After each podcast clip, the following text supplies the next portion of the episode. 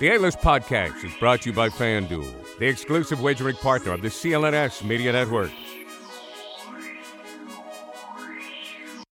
Welcome into the A List Podcast. I'm Kwani Lunis, joined as always by A. Blakely and Gary Washburn. Finally, the first round of this series has been closed out. How do you two feel? Welcome.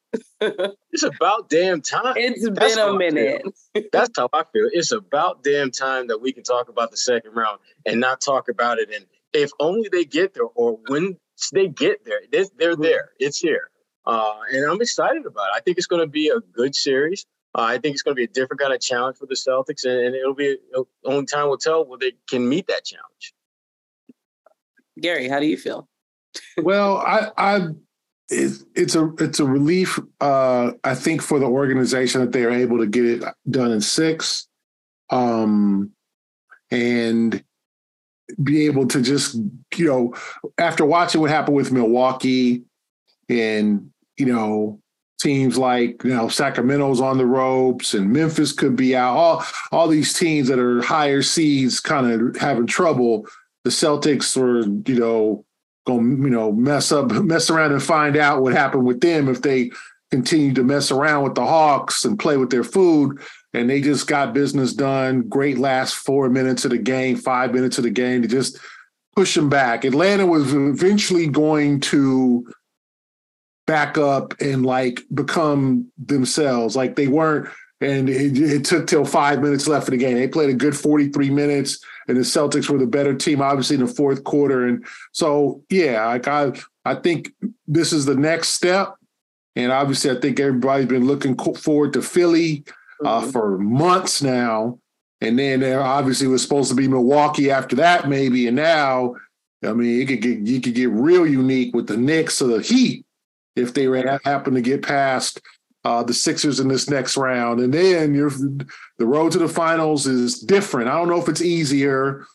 That's a debatable because Milwaukee was not playing good basketball over the last few weeks. They were not, I mean, even starting with that when they got blasted by the Celtics at home by 41 points in late March. I think that the Bucks have just kind of not been themselves and they show that they're beatable. So who knows if this is an easier role, but it's definitely a different role.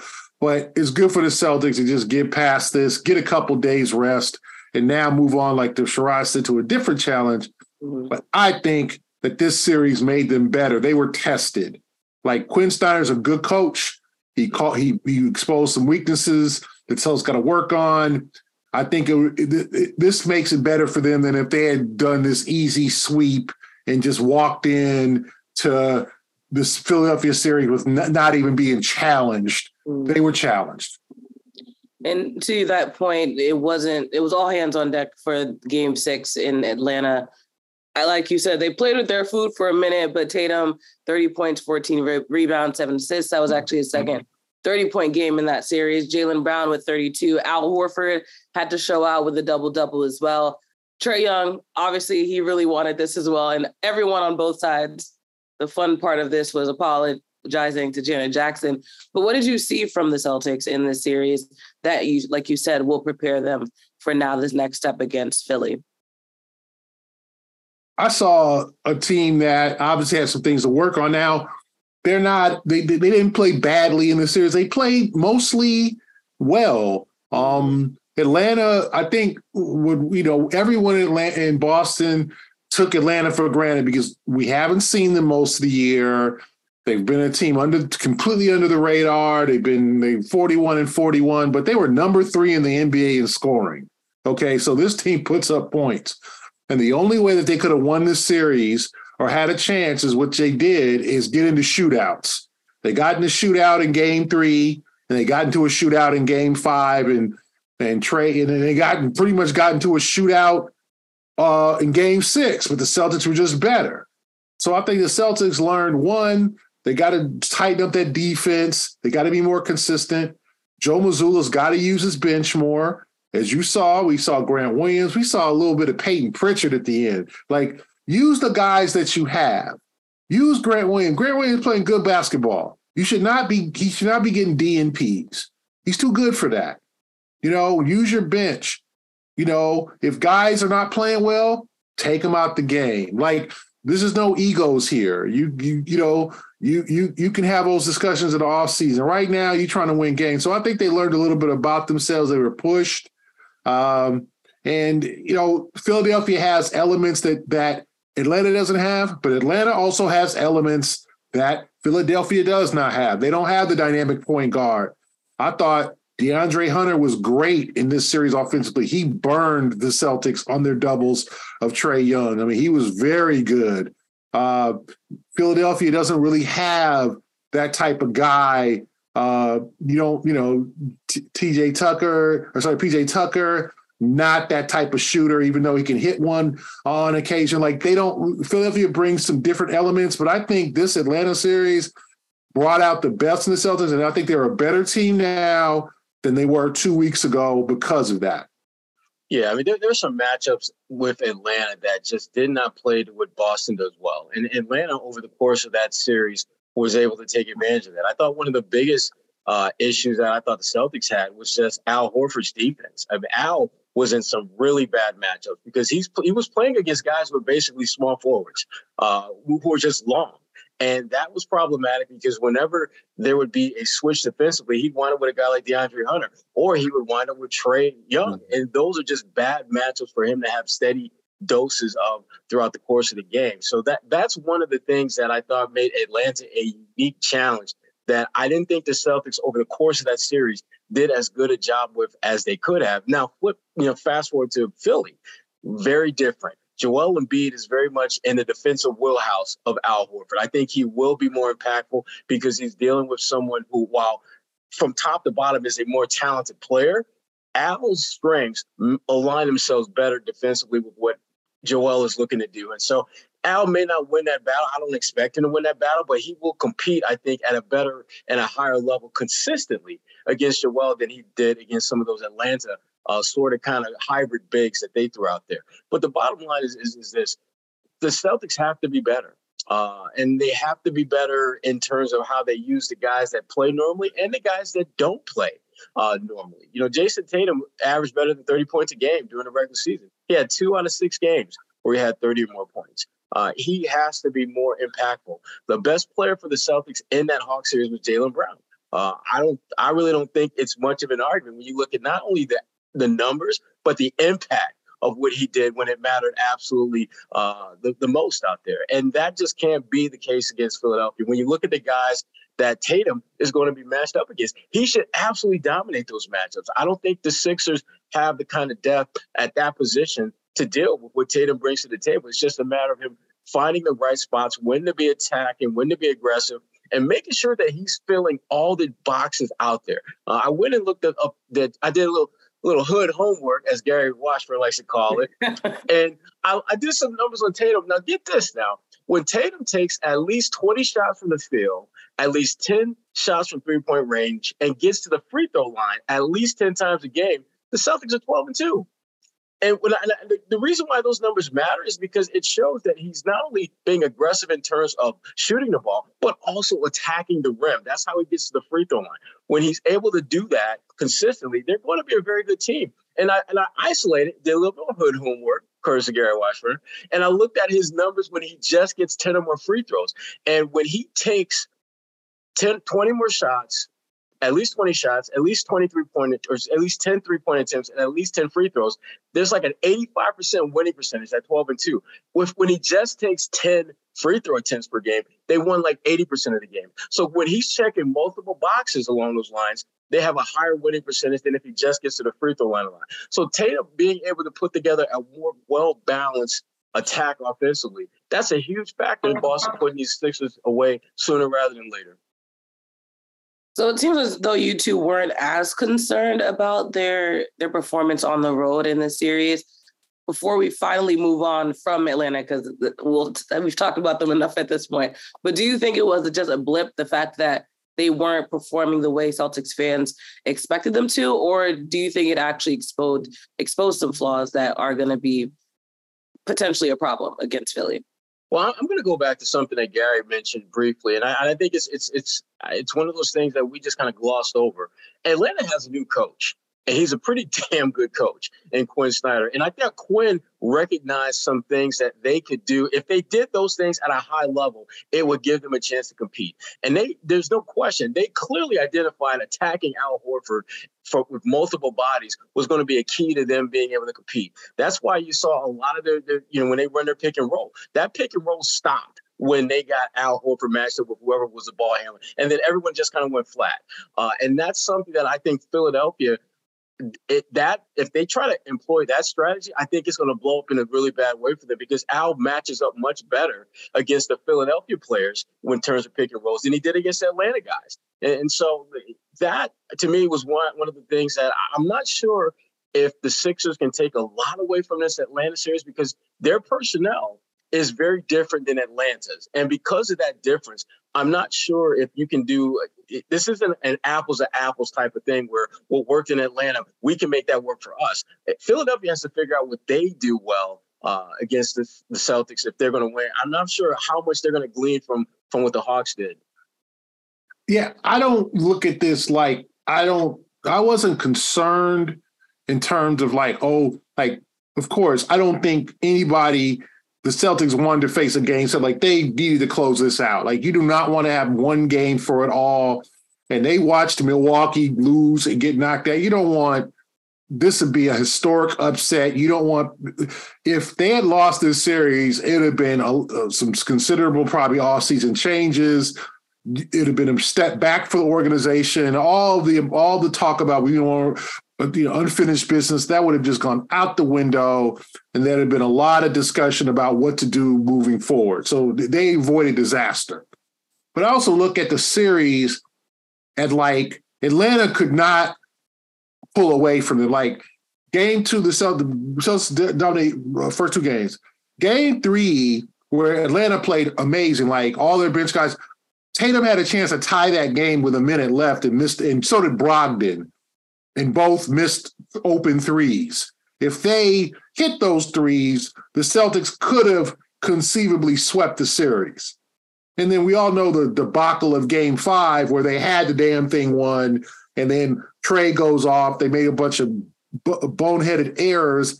So it, the, Atlanta wasn't close, but obviously it's all about just winning the game. Atlanta won two games. They won one when they played, amazingly well offensively, and the Celtics kind of blew their chances to tie, and then the comeback win.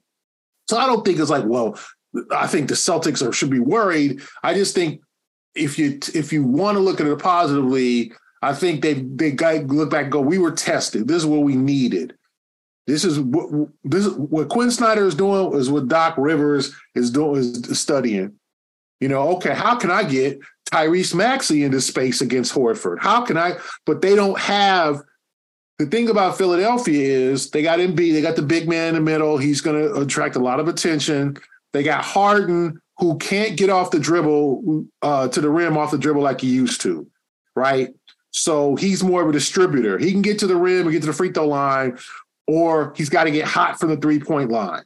You know, Harden is not, and I'm not, you know, he, he's not the player he once was. Now he's not trash or he's not terrible. He's a he's a, he's 33 years old. I mean, that's what happens when you get 33.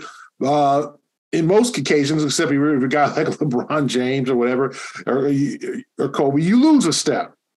Okay, and so James Harden, to me, is a guy who, like, I'm looking at his stats this season. James Good research, okay.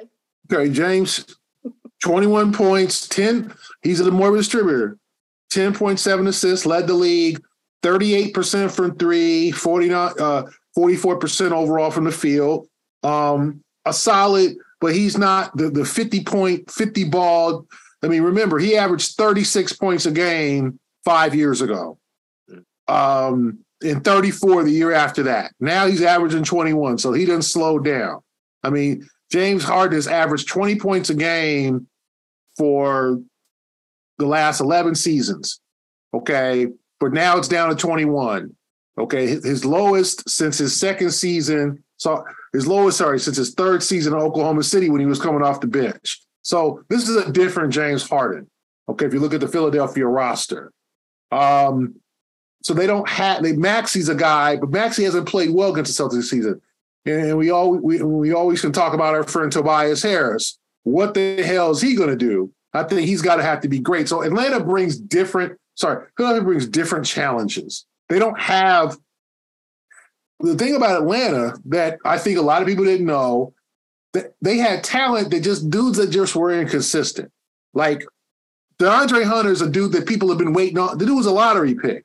Okay. People have been waiting on DeAndre Hunter for years to be that ultimate three and D guy, to be a guy who can average 20 points a game, shut down the top defender. Like people have been waiting for DeAndre Hunter to, to the light to go on. And it did in this series. Now, he wasn't, he, he, had 27 one game. He hit every in their open shot last night.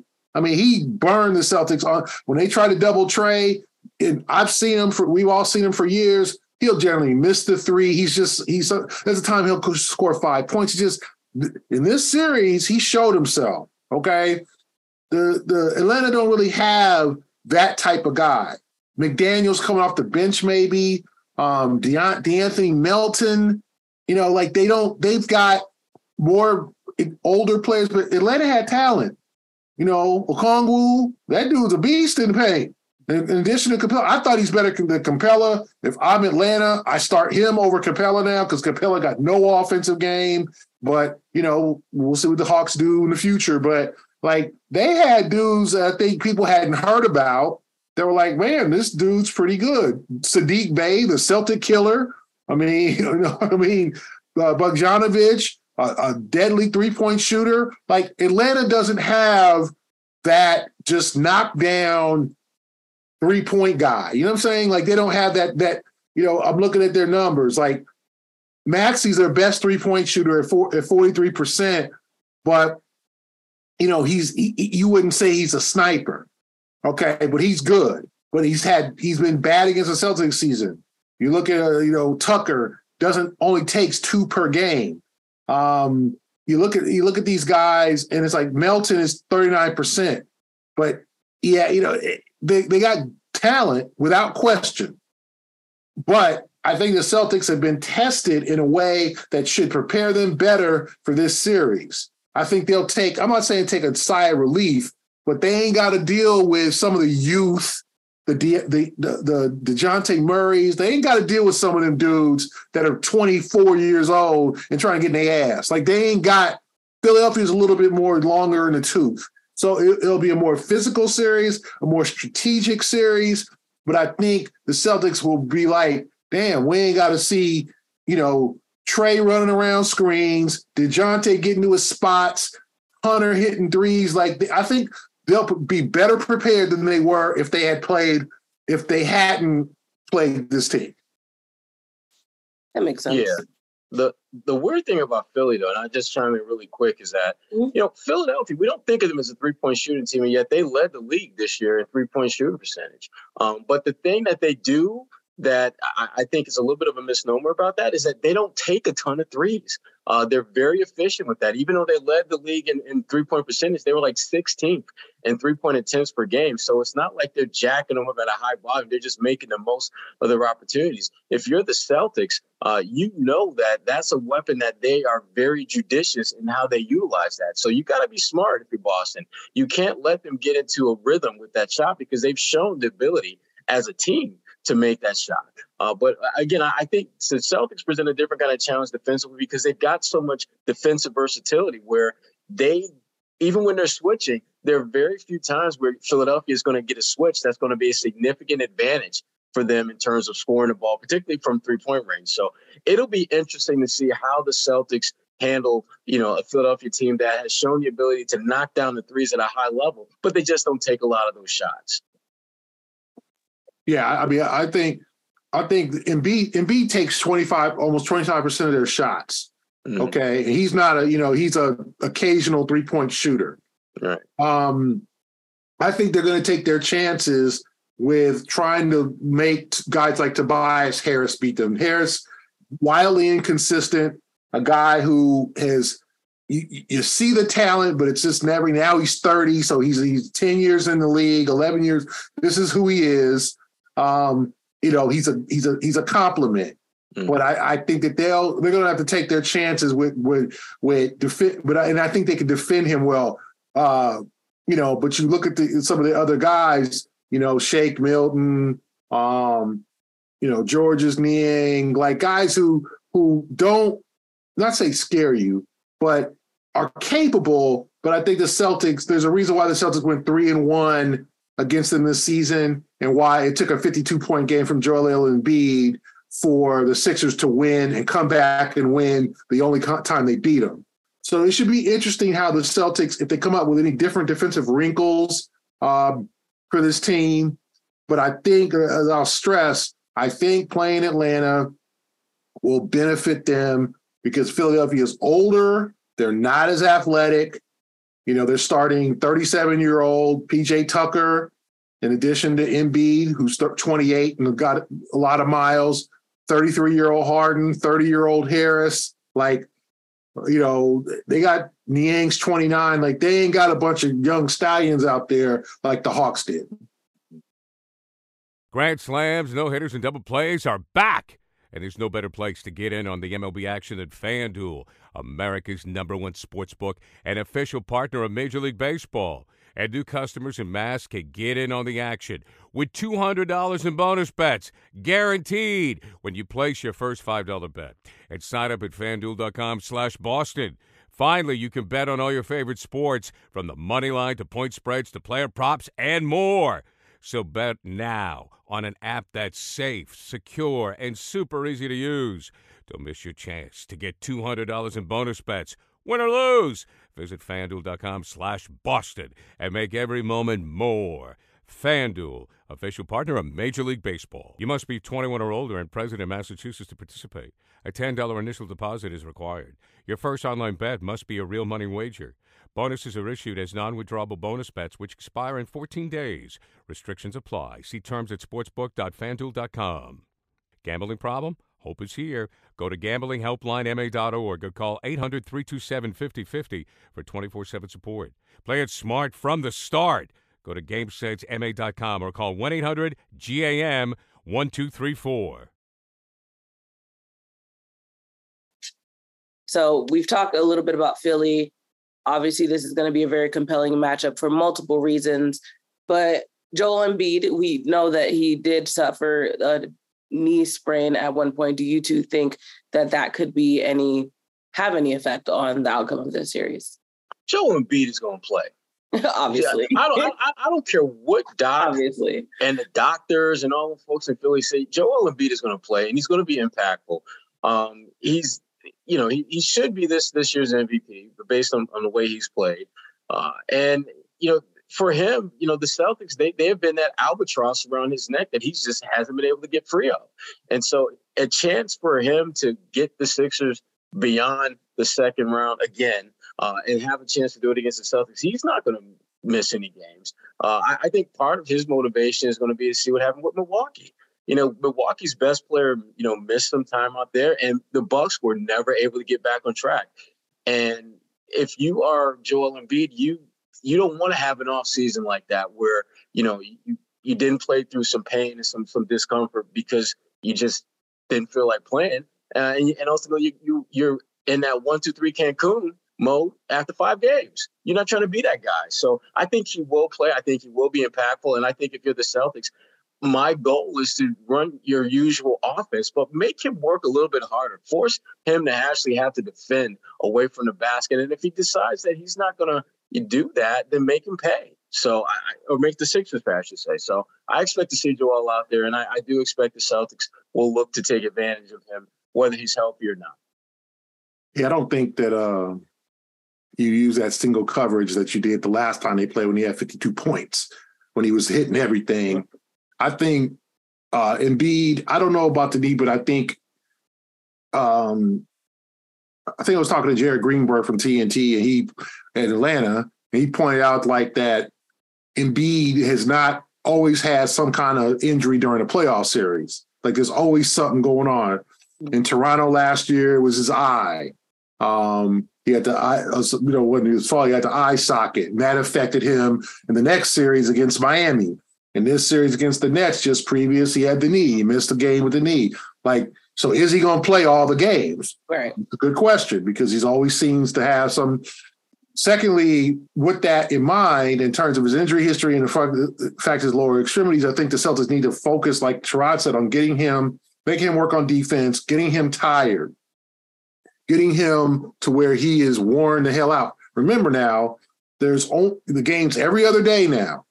Okay. Everybody's like, well, the Celtics lost, you know, to the Hawks. So they give Embiid two more days to rest that knee. True. However, with the schedule of the series now, it's every other day until between until games two days between game six and potential game 7 mm-hmm. So this is so Embiid's gonna have to come back every day, just like Robert Williams on the on the Celtics side.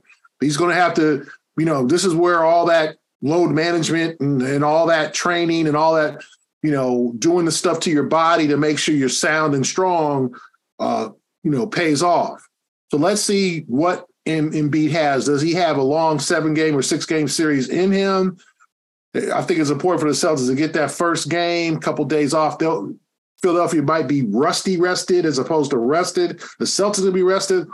They're not, they're not practicing Friday. They're not practicing Saturday. They only practice on Sunday, so they get two full days off. Then a practice. Then Monday night's the game. The Sixers. I want to say, well, when did they eliminate uh, last Sunday they eliminated the Nets, I believe, mm-hmm. or uh, no, no, last Saturday. So they they'll have uh, nine days off. So that's more rust. And we know ball players, and that's a long time to have no games, inactivity. You can practice all you want. You can do five and five and up up and downs all you want. So the Celtics got to capitalize on the fact that they're, they're the more uh, active team at this point and figure out a means of making Embiid work and sometimes making those other guys beat you. Maxey is a very good player. He's just not played well against Celtics. Now, doesn't mean, oh, let him go off, you know, because he'll find he could find it. But, you know, given that Harden is not the 50 point, 50 ball Harden of his previous days, I said 21 points a game, that's nice. And, you know, you don't expect that, and he can't get off the dribble like he used to. So you put Marcus on him, or you put you you know Derrick White, even Brogdon at times, make him work. You got some guys that was long, you know, Harden's long in the tooth, and we don't. Harden does not have a great playoff history, and so does Embiid. So you're asking those two guys to really step up and perform in this crunch time. So let's see what the Celtics got. The Celtics are in there. This is this is a series for them to win. They're the favorite team. They're, they're, they've been the better team. So let's see if, if they got it. And I said, now him, Embiid's not 100%. So you make him work and make him work on defense. Get him in some foul trouble. Like, don't have him sit there and just shoot 15 footers. He'll kill you. We saw it the other night. Like, I think my personal feeling, me, myself, I. I, um, Gary Washburn. I, I love when people say Yeah, you fool. me, myself, yeah, we, we get it. So I think Embiid's a top 75 player. Like I didn't get a vote for the top 75, but I would have voted for Joel Embiid. I think he's that good. Offensively, he is he is just marvelous. Mid-range, not a great three-point shooter, but capable. I mean, he does not miss from 16 to 18 feet, 12, like he just doesn't miss. He's got all, you know, he, he's nimble, he get to the rim, he can lay it, he's got a soft touch, like all of the above. He's got the perfect game for a big man um, in terms of just his offensive arsenal. But you got to make him work on defense, make him push him away from the basket, blitz him at times, make him make the right pass out the double teams, make him think as opposed to just damn shoot. If you if you just let him shoot, if all he's got to do is shoot, it's trouble. Mm-hmm. You got him passing out of double teams, spinning and seeing another defender there. Like last night, I noticed like they doubled John Collins. And what happens? He turned around late in the game and fell because he didn't expect it. And then it was like a jump ball, right? Like that's the kind of stuff. Like make it hard on these dudes. Make it hard on Embiid. You know, I mean, if you got to get beat by three by Georges Niang, hey, you know, but you're dealing with a team that has its limitations. The last time they did that, PJ Tucker burned them. But mm-hmm. is that going to happen for seven games? Sometimes you got to give something up. And the Celtics gave something up against Atlanta and got burned in many cases by like guys like Saddiq Bey and John Collins and DeAndre Hunter. But in this case, I think you got to you got to focus on the big man. You got to make sure he he has a hard time being comfortable. Understood. So all of that being said, what are you know we love a good little prediction on the pod. So what would you say are your expectations and maybe some predictions for this series? Every game is going to be a dogfight, I think, for the Celtics. I think the, the Sixers are not just going to bow out quietly. I don't think the Celtics are going to have uh, a blowout type victory, but I do expect them to emerge victorious. And I, I think this the series will actually the length of it will I think be shorter than Atlanta. I think I think Boston will win it in five. Um, but I think all. How you gonna say they're gonna put they're gonna push them to the brink can, and Celtics in five? Can you can you let me finish my sentence, Mr. Gary? Ah, I knew that was coming. what? The moment finish my sentence, Mr. Gary? Yeah, Philadelphia's gonna push them to the brink. Celtics in five. Like what? Can I finish Celtics my sweep. sentence? Gary, I predict a sweep. don't you gotta don't you gotta put some some some I don't know kerosene in your light up mic, you got over there. Just He's just been wanting to talk about this mic all. Can't wait to talk about my microphone. Finally Go ahead, Sherrod. I'm sorry, Sherrod. Go ahead.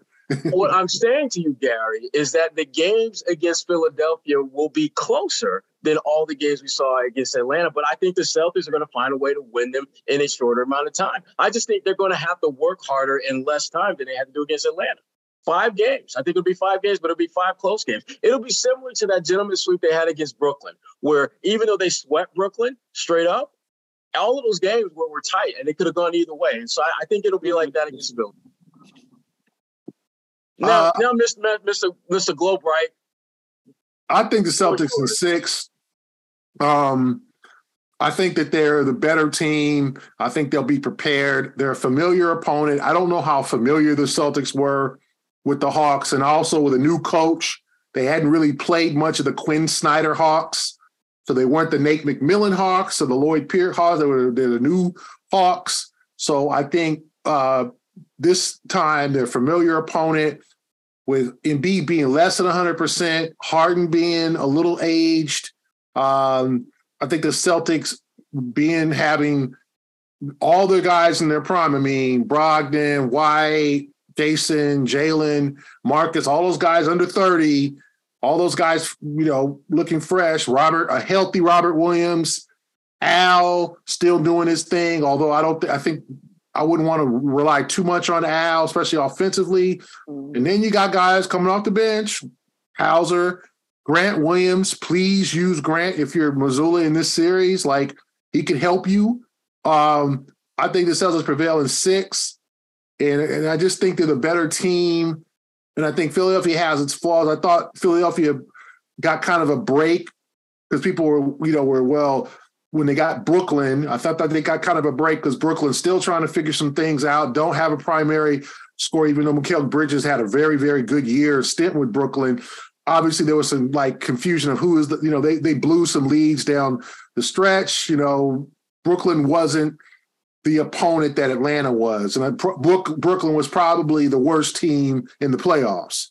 Um, so Philadelphia got kind of a break there, but I just think the Celtics are like, okay, we're we we've gotten our mulligan out of the way with Atlanta. We weren't familiar with them. This is an opponent that we do know, and they're going to be prepared. And so uh, I, I just think Celtics in six. What about you, Kwani? I, I actually I do think it's going to be a fun series. I don't think Joel Embiid is going to let up without a fight on this one. But to both of your points, I still do think the Celtics are the better team. And honestly, right now, I think they're still the better team in the East. Obviously, the Bucks got upset, and we take seeds seeding lightly sometimes. But I think they've proven this season that they are right now the best in the East until they prove otherwise. So I think it'll be an interesting season before uh, series. Before we wrap up, though, I would be remiss if we didn't talk quickly about Heather Walker. She was a VP for the Celtics and uh, um, for their product uh, production public relations department, and just recently passed away after a hard fight with cancer. But I know the two of you worked with her. I had an opportunity to work with her as well. So I'd just love to hear you to share a little bit about your time with her. Heather was great for me. I mean, com- coming in from from Detroit, you know, a decade ago, Heather was one of the people that really kind of helped me assimilate uh, with the players. You know, when I needed Paul Pierce for whatever, she was able to make that happen at, at times when I thought there's no way in hell that Paul's going to talk to me about this. Uh, she was able to make those type of things happen, and then just in general, she was just a really good person, great spirit uh, to be around. Uh, physical basketball player, which I respected in our media scrum games. Uh, her and I matched up a few times with each other and against each other and with each other. Uh, just, just an enjoyable being to be around, and, and is going to be missed by so many of us. Yeah, um, just terrible. Like um, I was very, I was very emotional moved when I found out that she passed, and when we got the message last week that she was moving into a hospice. And um, Heather was amazing. She was funny. You know, I think that that, the people that follow that, that you know, like the fans don't understand, may not understand that the relationship between the media and the public relations of the Celtics were like it's it's like going to high school. You see them every day. It's you you form friendships with them. You might even have a drink with them. You know, they have different interests. Their interest is of the team. Your interest is to cover the team. So you work together.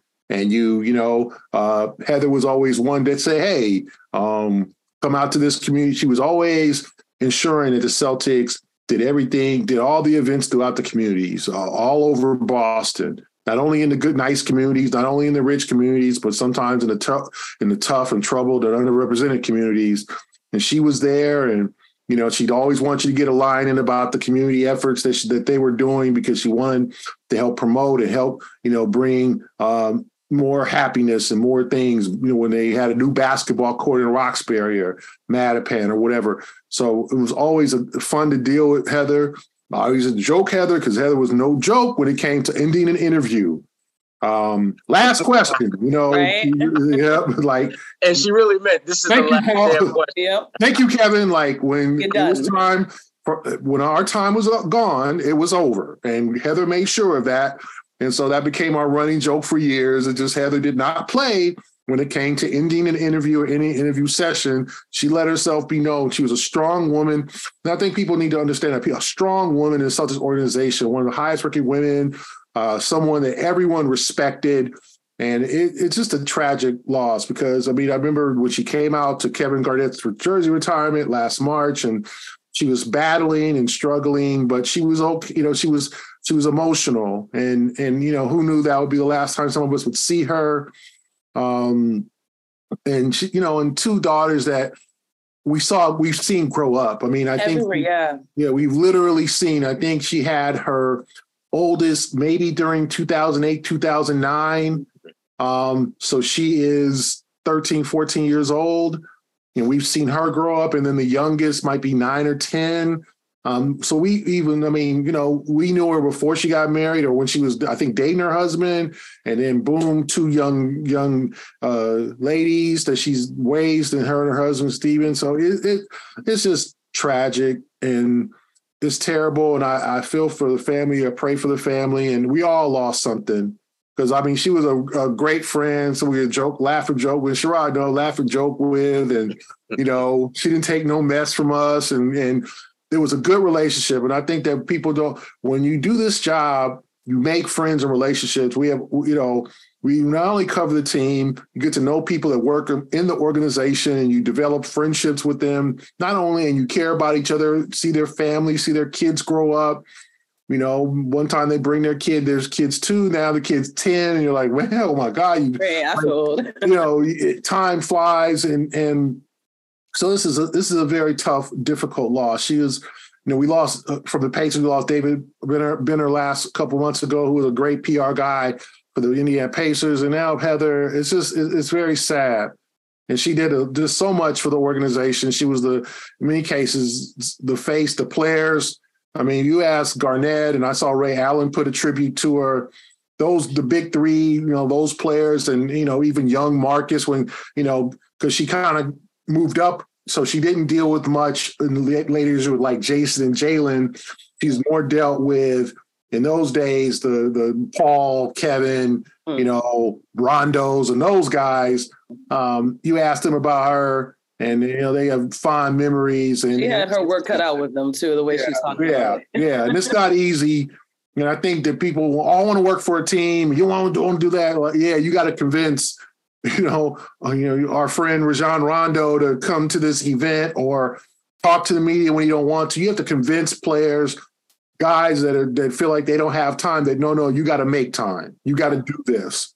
Um, or do this for me for five minutes or like it, it's a it's a it's a constant challenge and so we all grow close because it's like a family and we lost our family member and it's very sad so i pray for her yeah we definitely did i think about just the fact of we mentioned being a trailblazer too i think is really important with her being a woman in a vp position in one of the most established well-known franchises in the nba just all the conversations I had with her about the things that she would go through behind the scenes of just really solidifying the fact that women belong in the world of sports. I will never forget those conversations. And to your point, I do appreciate how, even though I was new and figuring out my footing in the industry, she was still hard on me in the sense of like, it's not easy. And I want to make sure you understand what you have to go through when it comes to being able to be to be strong-willed, but just be successful in this industry as well. So again, prayers to her fam- for her family, for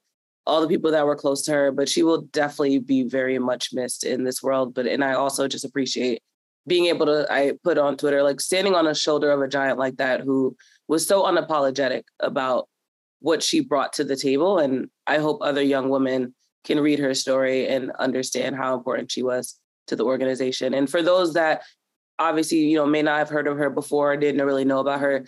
There is a movement called Move for Heather. It's on Facebook, it's online. You can donate to hopefully finding more um, research and getting eventually a cure for glioblastoma, which is the cancer that she was suffering with at the end. So, again, much love to her family. And that being said, this was the A List podcast. We are looking forward to this series against Philadelphia. Make sure you, of course, stick with us all throughout that and hopefully further on for the rest of the Celtics season. For A. Blakely and Gary Washburn, I'm Kwani Lunis. This is the A List podcast. Thank you for listening.